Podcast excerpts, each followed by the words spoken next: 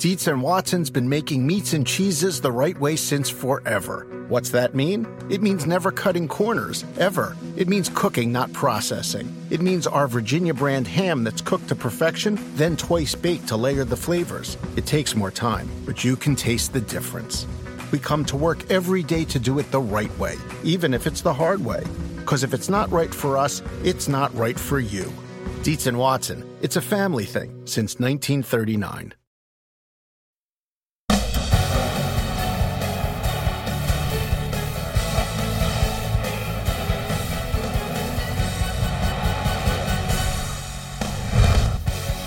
Kansas week already off to a bad start for Kyle Larson after his team was slapped with a 10 point fine today for violating the repair procedure under the damaged vehicle policy at Talladega.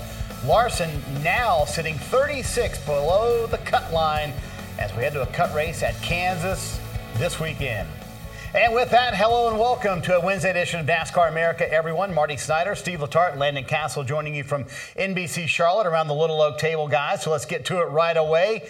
Kyle Larson's team, 10 points less than they had yesterday at this time. So, how's that going to affect things this weekend at Kansas? Well, it was a must win in my mind before the points penalty came out. So, this just, uh, if there was ever a, a sliver of hope at anyone in the organization that they could points their way in, uh, I don't think that exists anymore. It's definitely a must win. Yeah, when we talked about him this morning, we were thinking Yep. he's, we were talking about him winning his way into the next round, anyways. Uh, which I guess at Kansas he's, he could he could do that, but that's what it's going to take. There you see the playoff leaderboard now 36, as we said, for Kyle Larson. So let's talk about these guys below the cut line. We've talked about them a lot this week, but I, I think it was interesting what Paul Wolfe said to you yesterday, Steve. I think I think everybody may be in a situation here where they have to win because you look at the guys who are above that cut line, and that's the key. They're good. They're good teams. That's the key. Listen, the round of 16, you can look at the points. So you got to make up this many points. When you get to the round of the 12, it's not just the points, it's who you're going to beat. And Paul Wolfe said it the best. He looked at his list. He said, Well, I got Clint Bowyer and Martin Truex Jr. Am I going to outrace those two race teams for 18 points? No, it's not going to happen. Now, you could always have to pay attention to an accident, mechanical failure. You know, if they beat themselves, you have to be there to capitalize. But I completely agree with what Paul told me yesterday, which is it's a must win. I believe all four teams below the cut line, barring a major accident, a tire failure, something like that, if they don't end up in victory lane, their playoff hopes are over. Yeah, I mean, uh, it's. I, I guess you think about someone like Martin Truex Jr. He's you're betting that he's going to run outside the top ten, not even score Yeah. stage points, right? And he's Uh, won two of the last three at Kansas. So, Exactly. so if you want way. that bet, you let me Yeah. know. Good. Oh, by the way, yeah, right, yeah. Exactly, but I I mean, I'm, I'm looking at Brad Keselowski, who has stole um, some wins here in the last last few weeks with cars that didn't have the most speed. Yeah. Um, Ryan Blaney's capable of that, and Kyle Larson. I mean, he could wing it around the top side at Kansas. I heard some from the test um, that they had at Kansas recently Yeah. that the top side is going to be the preferred groove. So, so for Ryan Blaney, I want to ask you: They consider Kansas their best racetrack. Fine, I understand that they consider Kansas their best racetrack, but do they have the speed to really be able to go out and put their car in victory lane? Um, I mean, it, it- just, I think it depends a little bit on the weather here and, and where the preferred groove ends up. And when you look at you look at what Keselowski has done here, he's he's proven that he could get in victory lane. So, you know, why couldn't one of the other Penske cars do it? Uh, the problem I have is the only way that Ryan Blaney is going to end up in victory lane is, is and I don't want to use the word stealing a victory because that's not what Brad Keselowski and those guys did. Um, they outraced the competitors, whether it's a pit stop or a strategy call. Um, do I think Ryan Blaney can go out and dominate the final stage, lead the most laps? No. Do I think he can win on a final restart? Um, like, man, look at the playoffs. I'm not. I'm, I'm pretty scared to kind of say anything because Vegas was crazy. Insane, the Roval was crazy. Talladega was actually supposed to be crazy, and it was calm. So I, I don't know. I don't feel that Ryan Blaney has the ability. You mentioned it, maybe one of his best racetracks. So can he can he end up in victory lane? Perhaps, but not with a dominant car. Kansas does have the chance of being crazy. I mean, that Yeah, sure. that that historically can be a attrition type race. I mean, I've uh, I've seen ha- I mean, we saw with the with last year. I mean, Mm-hmm. we had a heck of a crash there with Eric Almirola, and and uh, it's possible at Kansas. You mentioned Larson around the top, and, and I, I hear that, I understand that, but at the test, everybody was at the top. So does that take away some of his advantage, maybe? If everybody's going to be around the top, all of a sudden everybody's there, you got to go where they're not. I, that's that's possible, and that's a good point. I mean, I, I still think that even if everybody's running the top, Kyle Larson is two tenths better than anybody else running the top, anyways. Even if everybody's doing it, it just might make it harder for him to pass. But I mean, you, you can see right here the way that he can uh, run the top, the way that he enters against the wall is just better than anybody else. So he, it's still going to give him advantage if that turns out to be the preferred lane. Have you packed for Kansas yet? I have not packed. It's going to be chilly. I was getting ready to say, it's going to be 'cause cold. pack a jacket, and that Yeah. jacket is going to kill Kyle Larson's ability to run the top better than everyone else. I do think, think it's it's going to make it a bottom race? I think it's going to there'll be a little bit of top, but only on older tires. You know, if it's 100 degrees like we saw at Chicago, lap five or six of a run, you're right to the fence. You're talking 50, low 60s at best. Yeah, you're going to get to the top, but you're going to get to the top at like lap 25 on tires, and guess what happens at lap 30? You pit and put new tires on. If I am any of the other crew chiefs in here, I'm short pitting all day, taking away Kyle Larson's advantage. I just don't think the you know I don't think the, the cards are lined up. And another thing is I'm disappointed with how that team ran at Talladega, not just on the racetrack, but when I listen on the radio, I saw frustration out of the crew chief, frustration out of the spotter, frustration out of the driver. I just don't think they're engaged enough to go win. I have a question from a crew chief. You just said something that was interesting to me. You don't have to as raise a your hand. driver. Yeah, like we're all Well, sitting here. I'm, I'm, Yeah. listening to you talk, talk about short pitting, um, taking away Kyle's advantage. So if, if Kyle is 30 laps into this race in, set, in uh, stage one, and he's three tenths faster in the field running the top, you think the other the other crew chiefs will respond to that by saying, "Okay, to themselves, we're going to short pit this to take away that advantage, to force their hand into short pitting and taking away their old tire advantage." Well, so we're talking winning, right? So if Kyle Larson's three tenths faster in tenth, I could care less. Right. But if he's three tenths faster in the lead, then if I am Paul Wolfe, yes, Mm-hmm. I'm on pit wall. Uh, I'm on pit road, and I'm gonna look at Chad Johnston and be like, all right, you can either come with me, or you can give up a second and a half every lap. You decide. And oh yeah, listen. If you don't think that chess isn't played at 185 miles an hour on pit road, it absolutely is. And you're good with your numbers because about 30 laps into a run in the spring, they were a second and a half slower. So that's what those new tires will mean. Uh, you know this, Steve. There's a casino on the backstretch. I heard that rumor right off turn yeah. two. Yeah, yeah. Maybe you've been there before. By the way, the odds are out for this weekend's race. Check it out. Look at the guy we're talking about, Kyle Larson, seven to two. There you go.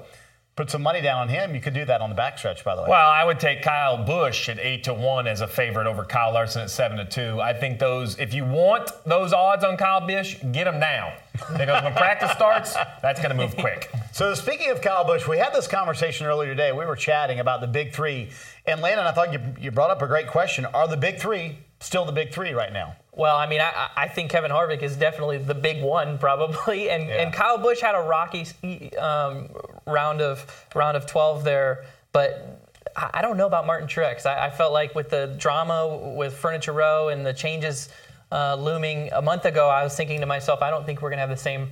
Uh, 78 team towards the, the end of the season here that we've seen. So I'm kind of seeing Martin Truex drop out of this. I am, but remember, this is Dover and Talladega. So uh, the round of 12 for Martin Truex Jr. is going to be his weakest round. That's where he's going to lean on all those playoff points. He's he has currently leaned on them. That's how he's 18 above the cut line. Uh, he's won two of the last three. These guys have won 15 of the last 18 of the mile and a half. They won the last five at Kansas. I mean, I got a ream of data that would say that yes, they are the big three, but I don't think any of them are in concern. I mean, the 70 has to pay attention and not do something silly and be eliminated. But assuming they all do what they should do, which is run in the top five, that'll be fine. I think this is more of who is the championship favorite. And I think it starts here at Kansas. Kansas, I know it doesn't look like Miami, uh, but the tire combination's close. We're the track surface is half. close. It's close, though. It's Talk very, the very close. Yep. Texas used to be kind of you could talk to, but now it's a, a reshaped turns one and two. So I really look. At you got Martinsville, Phoenix, Texas. If I'm one of the big three, and I'm the crew chief of say Martin Truex Jr., it's not just moving through. I think this is the last time to put your stamp on being not the big three, but the championship favorite. Because with only five races left, I don't care if I'm part of the big three. Three means nothing. We're talking about being the big one. And that guy's going to be crowned in Miami, and this is the chance to become not just a favorite publicly, but you talk about the distractions at Furniture Row Racing. There's nothing better than winning as close as you're going to be to their home race in Colorado. Go back and Cole Pearn gather the group up and say, you know what, guys? We got one more shot. That's right. I know everybody has distractions. I appreciate it. Let's circle the wagons for four more weeks. Give me one month of your time, and I think he can do that. What's your thought if Martin, if they have a mediocre run at Kansas and yeah, they advance, but they're not, they Yeah. don't prove that they're a top three car? Then I think it's between Kyle Busch and Kevin Harvick as the championship favorite. I think Martin Truex Jr. must have a. daun- He doesn't have to win, but a dominant run. You know, even if it comes apart for a silly statement. reason. But we're talking leading 150, like the 78, right? We saw him Like dominate they did in. Las Vegas. That's right. Yeah, That's what we're looking for. Well, Cole Pearn told me Sunday, he said, if I leave Talladega close to plus 20, I'm, I'm comfortable. They're plus 18. So I think they're in the range where he feels pretty good about it. But you know what I find interesting is that we've heard, after Dover, we heard Chase Elliott say it. After Talladega, we heard Eric Almirola say it. We need more points. And if you project to round three, here's why those guys are saying that. Because look at this. Those are the bonus points, the playoff points Kyle Busch, Kevin Harvick, and Martin Truex Jr. would have in the next round.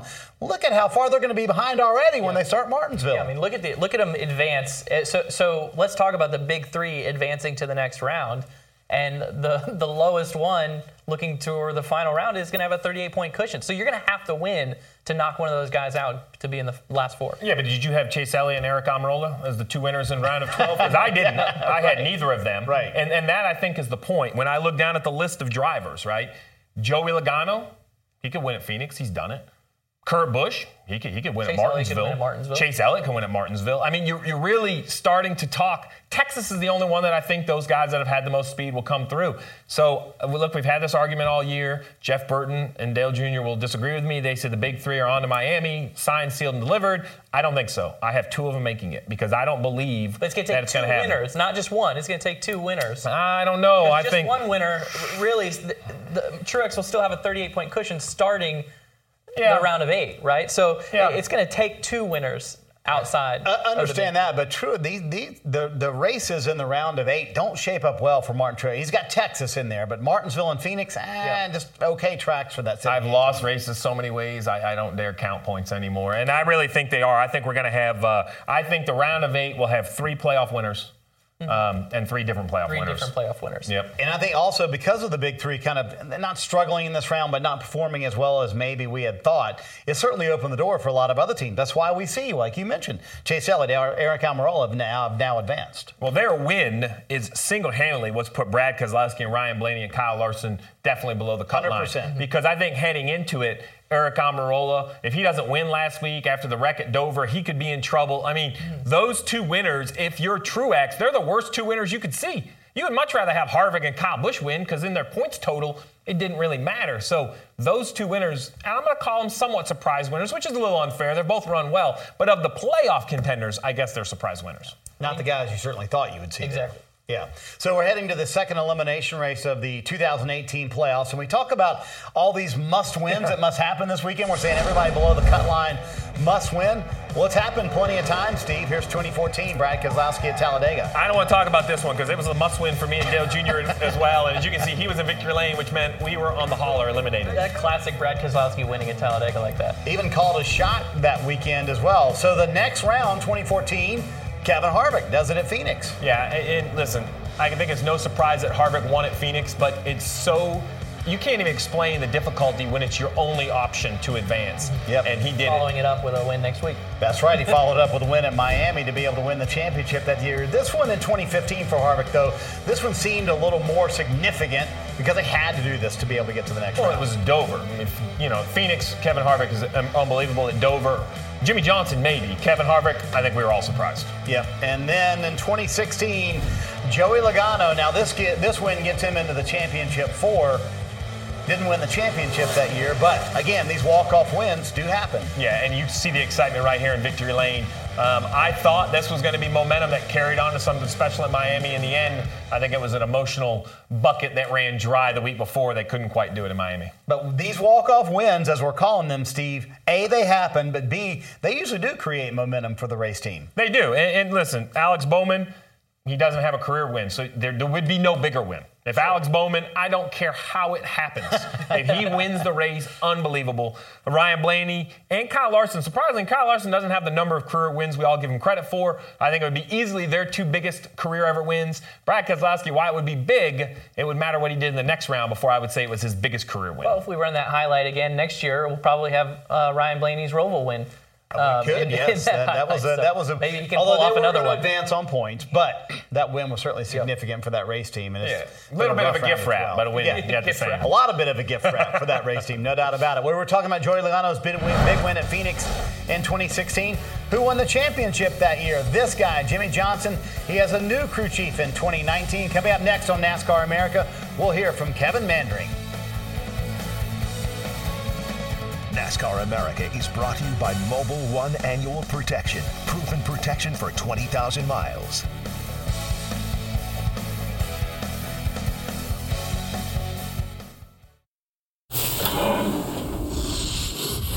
We have a little surprise for you. Here's Lori, our oh, stage Oh, manager. the heck? We bought you, Jeff, DJ, and I bought you a gift on behalf Oh, of the whole really NBC heavy. family. All right. All right, we got you some wipes. Oh, That's Oh, good. You'll need Yes. those. Just put those away. We got you some diapers. Yeah. And then I, I think there's something more significant for you in there. Oh, a box of stogies. Oh, so you can celebrate yeah. with the guy. Those are good ones too. so Had any of to give away. that was a year ago today, guys. I didn't know that. I, I had no idea. Episode number 1000 coming up NASCAR America Sunday, 6 p.m. Eastern. Jimmie Johnson, Clint Bowyer joining us. Bowyer in Kansas. Nothing's going to go wrong there, is there? We better be a three-hour show if you got Bowyer on it. Hey, speaking of Jimmie Johnson, there'll be a new face on top of his pit box in 2019. But before he joins the 48 team, Kevin Meendering has a championship to win this year. He spoke with our Dillon Welch earlier today. At the Junior Motorsports shop with Kevin Meendering, the crew chief for Elliott Sadler, and getting ready to start the round of eight this weekend at Kansas. You guys are 11 points to the good right now, but everything from third on back is so tight. What kind of importance does that place on Kansas this weekend to get started on the right foot? No, it's definitely important. Um, obviously, Justin and Christopher has kind of separated themselves a little bit. They got a, a lead in the points. Uh, Kansas is a really good track for Elliott and for our team, so be nothing better to, to start uh, really strong, get a win at Kansas, and uh, punch your ticket to Homestead. Three of the last four races are mile and a half racetracks. Considering where your program is at, where you feel like it's at, is that a positive thing or a negative thing? No, absolutely. Uh, Elliott's always been really strong on the mile and a half. Uh, junior motorsports in general has been strong on the mile and a halfs, and uh, we're looking forward to these last four. Do you feel like there's any place you need to improve or, or get better on to get to Homestead ultimately? I think probably Phoenix is probably our our weakness in the playoffs. Uh, our teammates have ran really well there. We've ran well there in the past, but we've been kind of inconsistent. So uh, that's probably one we got circled for trying to improve that the most and having a good finish. With it being Elliott's last year, he's set to retire at the end of the year. For you as the crew chief, does that place any more emphasis or, or expectations on your behalf just to try and get him to victory lane? No, absolutely. We want to we want uh, to send Elliott out on top. We want to get that championship. He's been so close, especially the last couple years. Uh, no, we approach every race. We try to win. We want to win, and uh, ultimately, we want to get that championship for Elliott and Junior Motorsports. How special would that be for you to be able to deliver that championship for him? No, it, it would mean a lot. Elliott's done a lot for my career. Um, he's done a lot for Junior Motorsports, and uh, like I said, he's been. We were close last year. Um, we know what it feels like to be there in, in that situation, and it just makes us that much hungrier. It's been a busy last few days for you, obviously, with your announcement about where you're going next year. Have you given yourself any time to sit back and reflect on the fact that you're going to be working with one of the best in this sport's history next year? Yeah, obviously, I'm excited. It's a dream come true. It's a, a great opportunity for me. But right now, my focus is on going to Kansas and uh, trying to get this championship for Elliott and Junior Motorsports. And that'll start the pursuit of that championship this weekend at Kansas, guys. Thank you. Well, 2019 won't be his first run in the Cup Series. He's also been an engineer for some guy named Letarte and a guy named Earnhardt Jr. and Jeff Gordon as well. So he's been around Hendrick Motorsports. And I think the cool thing about having you guys on the show is that you both worked Yeah. with Kevin Meendering. So what's he going to bring to the table? If you're a 48 fan, what's he going to bring to Jimmie Johnson next? I think he is as good with a car than anyone I've ever seen in recent years. Uh, he reminds me a lot of Chad, which is he, he's able to dig into the details and get that last five one hundredths, that last one tenth. He just understands it. Um, you saw the length of time he worked with me over two different drivers, and started in 2008. Uh, his path was much like mine at Hendrick Motorsports. He was cleaning up in the chassis shop, a lot of racing experience. We moved him up to the cup level, and instantly you knew that that he not only had a great engineering mind, but a great racing resume to go with it. And those are very hard to come by the way you approach that. And over time, I mean, that last year with Dale and I, when we won that many races, that's Kevin Meendering. Those are Kevin's setups, those are Kevin's approaches. I think. Um, the difficulty is going to be the length of the cup race. Strategy is very difficult. And the other difficulty is going to be um, you know, whatever you decide, good or bad, it's going to be uh, definitely judged more on Sunday than it was ever judged on Saturday. Oh, and by the way, you have a seven time championship driver, so it should go fine.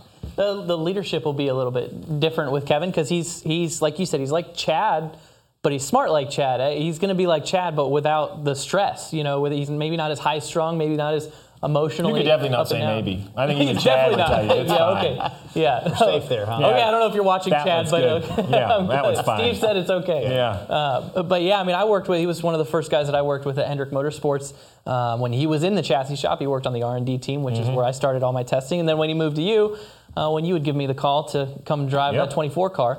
Uh, we we tested together as well, so uh, he's definitely super smart and a little just a little bit more even keeled. So it might give Jimmie a little bit more emotional stability and a little a little bit more comfort um, for the last couple of years of his Well, career. think about it. I mean, uh, well, I'm not going to try to put Elliott Sadler and Jimmie Johnson in the same bucket or category when it comes to their NASCAR resume. I will put them in the same category as far as the where they are in their careers, right? When Elliott Sadler and Kevin Meendering joined together, I think we all knew there was definitely less years for Elliott Sadler than what he's already driven. I think the same is for Jimmie Johnson, right? I have no idea when he's going to retire, but I think it's safe to say that he doesn't have 17 more years in him. So he's taking that veteran driver and providing them a platform to go out however they want to go out. And that, I think we saw last year with Elliott Sadler, a few laps from winning a championship, still has a chance of a championship this year with Jimmie Johnson. I'm a firm believer in this format. If you can get Jimmie Johnson into the round of 12, man, I think Superman might show up again. How do you make a brand new crew chief relationship work, Steve? Like, where do you start? If you're Kevin Meendering and, and you're going to call Jimmie Johnson, seven time champ, and say, hey, bud, can't wait to work together, where do we start? Well, I think the first thing you have to do, and I did this um, successfully with Dale, probably unsuccessfully with Jeff, and that is you don't generate that relationship at the racetrack. It doesn't happen. The Cup Garage and the race weekend is an absolute frying pan of pressure. Every practice, every lap, every qualifying, every decision, and these condensed weekends have only made that pressure tougher. So if I'm Kevin Meendering, once the season is over, give Jimmie a few months or a few weeks to kind of calm down. Starting in January, Jimmie and I would be spending a lot of time together doing whatever it is that him and I want to do just to understand cadence, emotion, all of those things and try to get that out of the way early. So, unless Kevin Meendering watches NASCAR America, who at Hendrick is is going to be his sort of guidance to to help him make those right calls? Well, I think the advantage you have is is Chad and Jimmie obviously know each other very well. As much as he would want to lean on Chad, I would discourage it. I think there's a reason that that relationship has become stale and had to get broken up. I think there's so many other very experienced people at the company, whether it's Mr. Hendrick, who's been there a whole long time, Jeff Andrews has been around, Jimmie Johnson a whole time. Ron Malec. No one's really talking about Ron Malec. He's been off the road a couple years now as a car chief. Long-time car chief. Long time car chief. He's been actually with Jimmie Johnson longer than anyone. Those are the type people. And Kevin and Ron were both on the road together. So I think there's a lot of relationships that he already has there. He's Um, kind of going back home. I mean, he's been in those offices. I know, and everybody says he needs to get used to Hendrick. I would say he probably still is getting used to Junior Motorsports more than he doesn't know Hendrick Motorsports. I mean, he's been there for so long. You mentioned how long Chad and Jimmie have been together. You look at the tenured crew chiefs currently in the garage area. So, how do they develop the chemistry? You see the 17th year together in the good years with Chad and Jimmie. They're in their word very, very good years. How do they develop that chemistry? Well, I think you, you don't try to do that. I think what Jimmie and Chad have was special to those two. Um, you look at this list, I guess this is, is not what. This is the reason we weren't surprised when the announcement came out. I mean, they had a huge lead on everyone else, and when we know that this is a tough relationship. But Paul and Brad are very different, right? These crew chief driver, you can't be. When I became a crew chief, I had worked for Ray Evernham, I had worked for Robbie Loomis. Um, you know, I had learned from all of these different crew chiefs. I just had to be me right? I, couldn't be someone else. I couldn't be Chad. I was right next to Chad and I saw the sex they were having, but he has a different personality than me. Much like Kevin and Chad are not the same person. I think they have a lot of the same skill sets when it comes to the car. But as far as leadership, you have to be your own person. You have to pick and choose your strengths. And I think that's Kevin's biggest thing is as long as he comes in without nerves, you and I had this conversation. Will he be nervous? I don't know. If he comes in with the confidence, listen, he's been at Junior Motorsports for a reason. He's been groomed maybe not for the Jimmie Johnson role, but for a role at Hendrick Motorsports since probably 09, right? Everyone knew, Rick Hendrick concluded that this guy was going to be special. Know that. Don't, don't, like, have the confidence that he earned the spot. Yeah, I mean, I think it'll be interesting to see the, the, we know the chemistry with Chad and Jimmie and, and why it worked and how it worked. You know, Chad was really able to direct Jimmie in their best years, you know, and, and, and lead him very directly. And it'll be interesting to see how that chemistry changed between Jimmie and Kevin. You know, for me as a driver, um, my relationship with the crew chief, I look for someone that just wants to hear me out, right? Right. And just listen to me because I like to talk about the car and I like to talk with the crew chief about the changes. I'm easy. It's easy to change my mind if I'm saying, "Hey, I need a right rear spring change." I'm well aware that I shouldn't be crew chief in the car, but I just like to, I like to be able to talk freely, and then a crew chief hear me and talk, you know, and, and talk back. And so when I think about the different crew chiefs that I've had over the course of my career, the best ones for me are the ones that listen to me, but then are direct right back at me and Yeah. say, "No, this is what I want." Right? And so uh, it will be a transition. You know, we're talking about Kevin. How is he going to work with Jimmie? Right? But the, Jimmie is going to learn a little bit about himself of what he liked out of Chad. And, and then he's going to learn pretty quickly in the beginning of the season what he likes out of Kevin and what he needs out of Kevin. I try to come up with a way to explain how important those two people were, Jimmie and Chad. But think about this: I think Hendrick Motorsports is a stronger organization with them separated because they now affect two teams, if you could believe that. Right. Well, so so we talked about um, so my, my point exactly of especially in the early years, Chad's directness and the way his personality works, how fruitful it was with Jimmie, his Yeah. ability to, to direct Jimmie and tell him what to do, what he wanted him to do. Think about that effect on William Byron. Right. Right. This young driver who's kind of got this, you know, quiet personality. He's he's easygoing, and he's going to have someone like Chad literally telling him exactly what he wants him to do. That's going to be very good for, for William's career. The next couple of years are going to be hard for William to Yeah. learn that. Those are the hardest crew chiefs to work with, but sometimes they're the best ones. And, and that's going to be very productive for Williams' career. And, and, and this is your point that we, we talked about before. That might actually set William up for more success when he Oh, gets yeah. to work with Kevin Meendering someday. So it, it is a it, it is potentially a concoction that could elevate the whole organization. Absolutely. And you brought up a very good point about Jimmie wanting to learn about himself in 2019. When I sat down with Jimmie and Chad last week, I asked him what he was looking forward to about next year, and here's what he had to say. 2019 for me, I, I think is a real year. Could be a real year of growth for me. Um, Chad, Chad is a, a strong leader and has led this 48 team and has uh, really had the reins of it. And I've just kind of fallen in line behind it. And I, this is an opportunity for me to take a much more active role in in the team. Um, you know, and so that, that brings brings a lot of excitement that comes with that. So Jimmie saying he wants to be a bigger leader on the team, Landon, in 2019 versus what he's really been for the last 17 years, kind of just driving for Chad's team. Right. I I guess I, I hear that and I, I just I want to know what he means. Like, does that mean you're moving back from Aspen? Like, what? Uh, like, is that are, are are you coming to the shop three days a week? Like, what does that actually mean? Because first of all, I, I will. I mean, that's that's harsh on Jimmie for me to say, but I, I always thought Jimmie was a pretty good leader. I think that especially balancing the type of leadership that Chad had. I thought Jimmie was very personable with his crew. You know, he, he's he's a um, he's got a great personality with his guys. So I've always thought he was a leader. So I don't know what he means by taking a more active role in the team. And Well- is that even necessary? Like, it, it- Well, that's where I'm at. for a crew chief. What is the difference?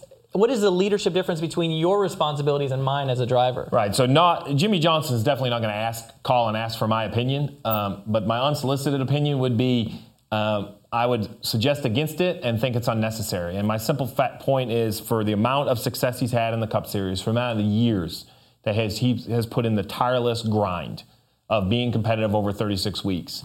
I think this is his chance to let Kevin run the race team and be a tool that Kevin can use when it's needed.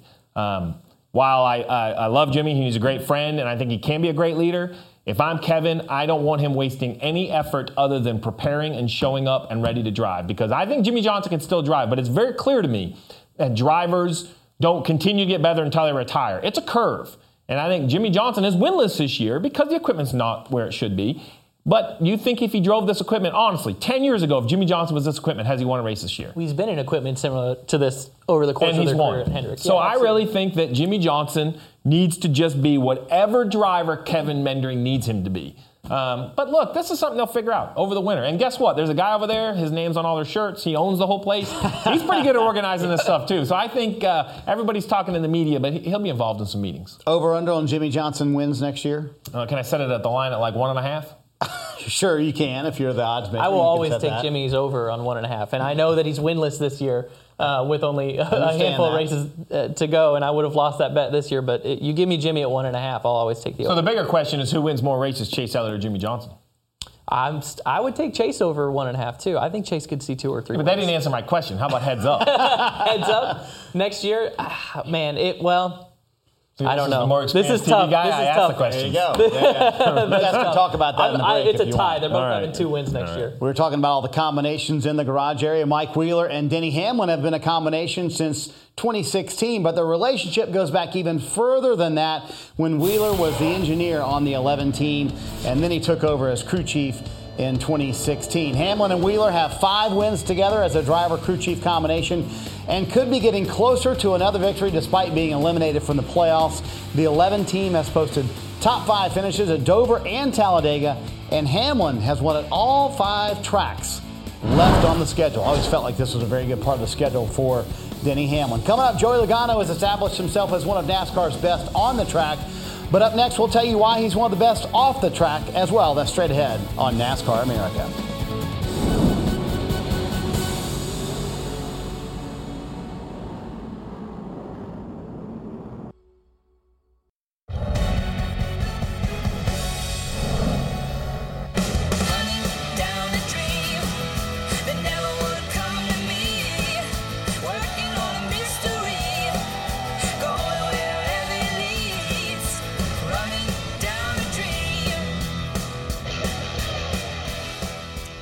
Joey Logano may be racing for a championship, but one of his other main goals is a far more important one helping the lives of others, especially children.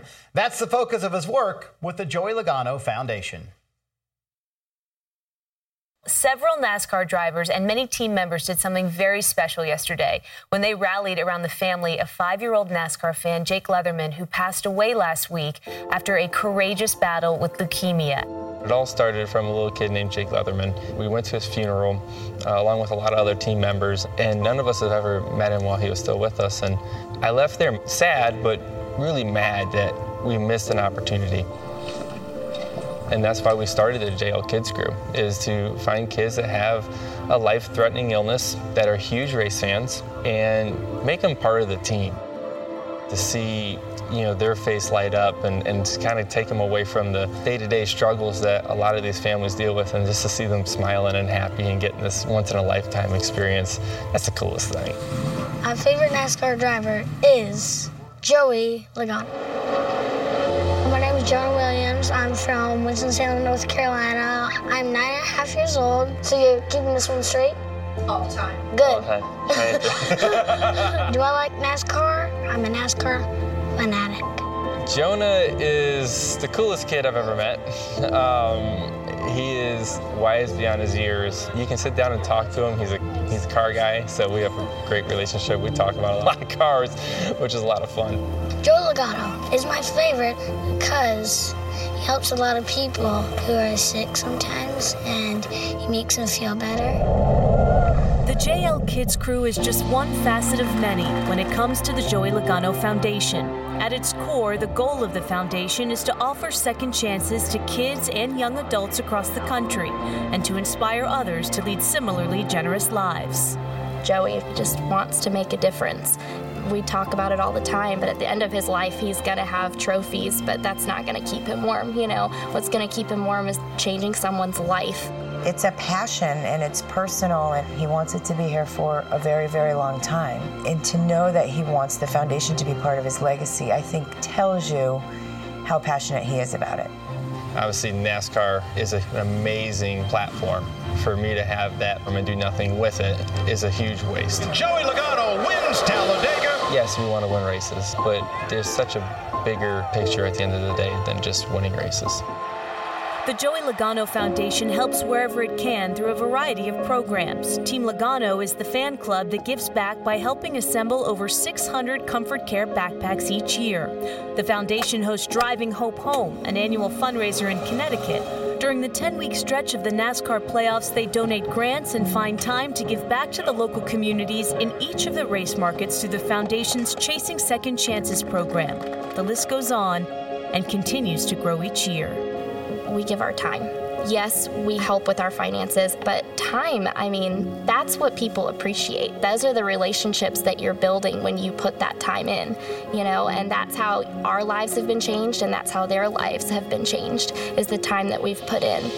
One of our favorites is the Homestead Shopping event, where we give 100 families a Thanksgiving dinner and a tank of gas. And Joey actually comes in and he visits everybody that's in line, and then he goes in and shops with individual families. Last year was extremely touching because it was right after the storms. A lot of people in really bad situations. That keeps us going. We say, we don't want to stop here. We want to keep going. This feeling is awesome.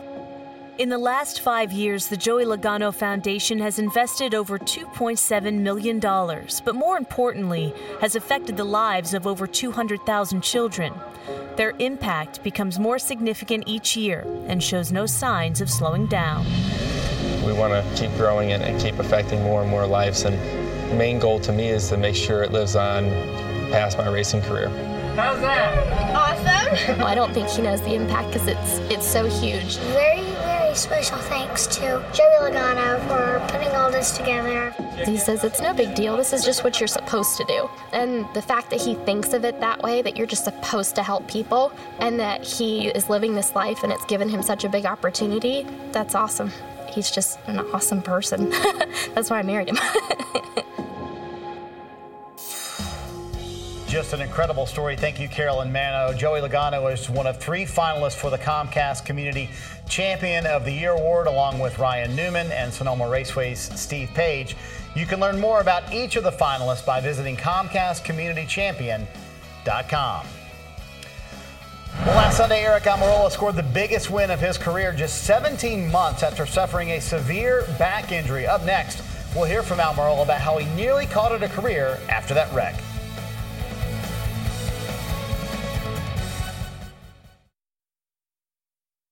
We're here at Talladega Super Speedway for an exciting day of racing. Now, these racers will be doing something extra special today. They'll be racing on one wheel instead of four. Are these one wheels what they mean when they say the big one in Talladega? One of my guys. Ah, that's crazy. Those are our crew guys, by the way. Yeah. They ride around on those one wheel things all the time. Very talented. Well, they keep saying, hey, you can, your turn. I'm like, mm, no. You're not brave enough My to do money's that? on that big bearded fellow. Yes, that's Kevin, one of our main There runners. go. A great guy. So you can check that out on NBCSports.com. It's a cool little thing. So, hey, Sunday at Talladega, that's where those guys were racing. Aric Almirola, race two. He led one lap, Stevie, but the one that mattered the most, pass at the end. He gets the big win. And it was just 17 months ago when Almirola faced a much different test, and that allowed him to refocus on his career. They work on cutting roll cage bars and perhaps removing the roof. I'm actually grateful now.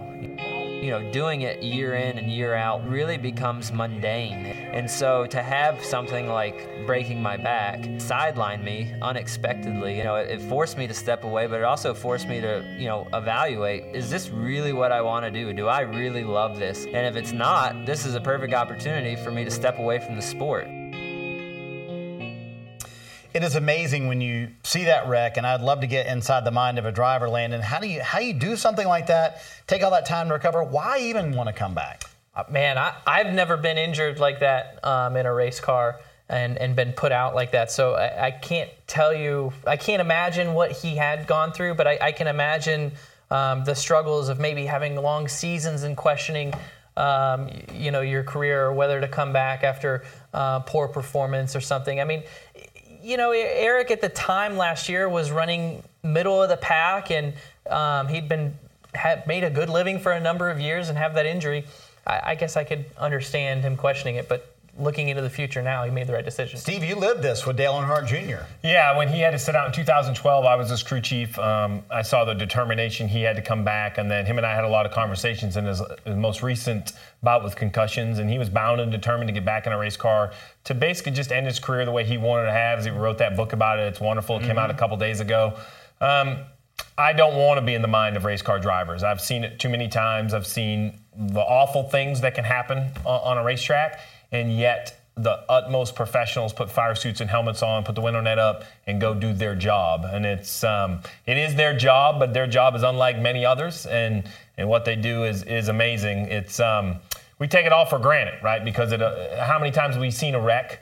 And I think we were all surprised to see Aric have to get cut out. You just you didn't expect it, but it's a real reminder of what these guys do every day. Tenacity, perseverance. These drivers just keep coming back even after things like that. Speaking of Dale Earnhardt Jr., it's been a big week for him. He was up in New York touting his new book. And when we come back on NASCAR America, he'll talk about the challenges of putting that story onto paper. NASCAR America is brought to you by Mobil One Annual Protection. Proven protection for 20,000 miles.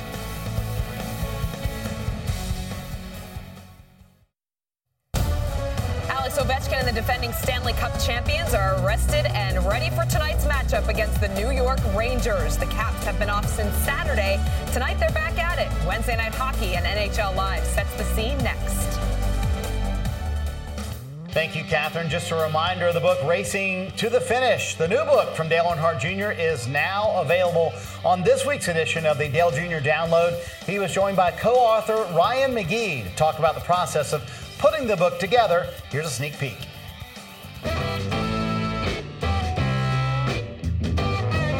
Didn't know how trying and tough it was going to be to write the book and to talk about the book. I, I think even if the content was about uh, something totally unrelated to the, the you know the concussions and the difficulties of that, I think writing a book is not an easy thing to do. And I think no matter what we had to discuss, it would have wore us out mentally because you do so much rummaging through your file cabinet upstairs in your head and I mean you got to go far and Mm-hmm. deep and and uh, and you got to be honest. You got to be open and transparent about what you know mistakes you made. I was going to be telling people that I'll you know I'd be been keeping this secret and not I'd been openly openly telling people what to do and not doing it myself. So here I was going to be admitting uh, to being a bit of a hypocrite, and you know it was going.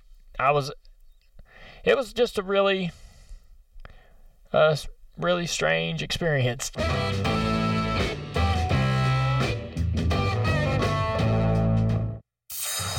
Don't forget to check out the latest edition of the Dale Jr. Download tomorrow at 5:30. Hey, we're celebrating 1,000 episodes of NASCAR America on Friday. We'll vis- revisit some of the most unexpected moments, like Ryan Blaney jumping into a pool. You don't want to miss this. Trust me.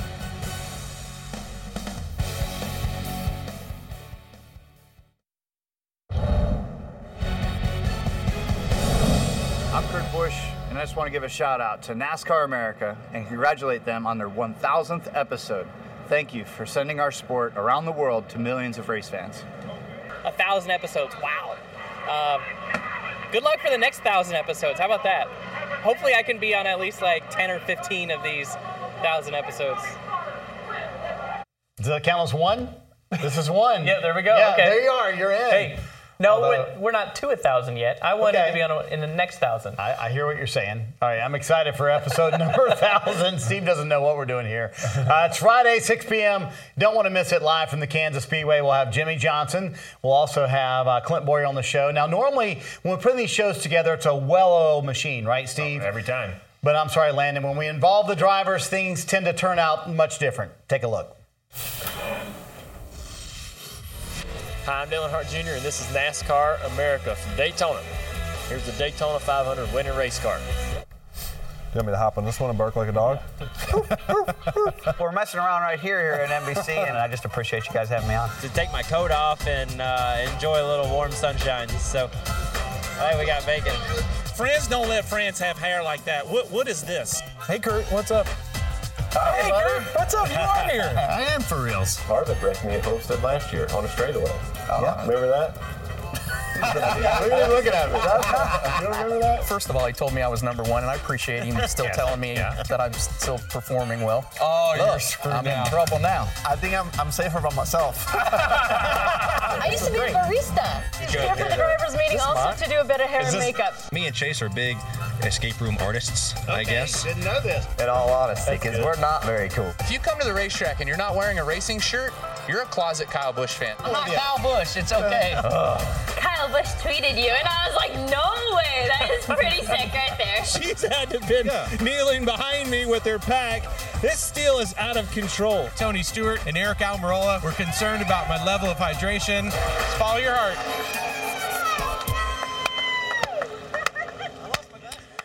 I cannot wait until we get Clint Bowyer on Friday. I, maybe he can top some of that stuff, Steve. I'm just thankful I was not really in the highlights.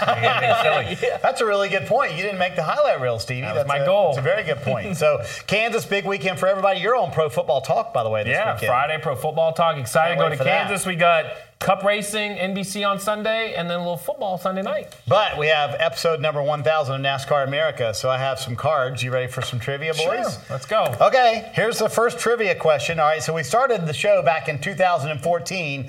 Total number of Cup race winners since then? Since 2014? Yes. 22. Different drivers, you mean? Different drivers. 22. yes. I'm going with 25.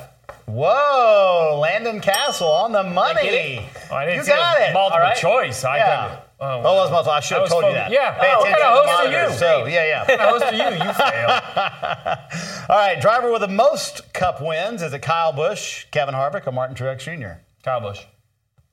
Kevin Harvick. Ah, you got it. Kyle Busch with 22. 22. I knew 22 was in here somewhere. 22. Oh, we're on the clock. 25 Yeah. left. All right, drivers who earned their first Cup Series win 6 9 12. Nine. Mm, I was going to go with nine. Will you stop cheating, Steve? Good grief. I pay attention. Can attention. I answer the next one? Total I gotta number go of quicker. wins on a last lap pass 10, 17, or 24? 17. 24. It's been B on all of them. 17. It's been B on all of them. They've all been B. Is that your theory? Is that what you That's went why I there? said it. All right. Hey, a thousand's number coming? 998. 998. 998 in the That's books, right. boys. That's right. In the A couple books. more to 1,000. That's going to do it for this edition of NASCAR America. We'll see you tomorrow.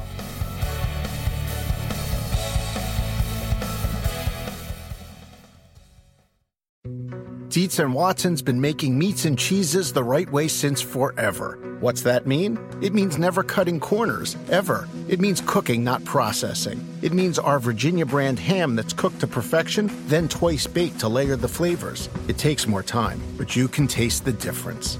We come to work every day to do it the right way, even if it's the hard way. Because if it's not right for us, it's not right for you. Dietz and Watson, it's a family thing since 1939.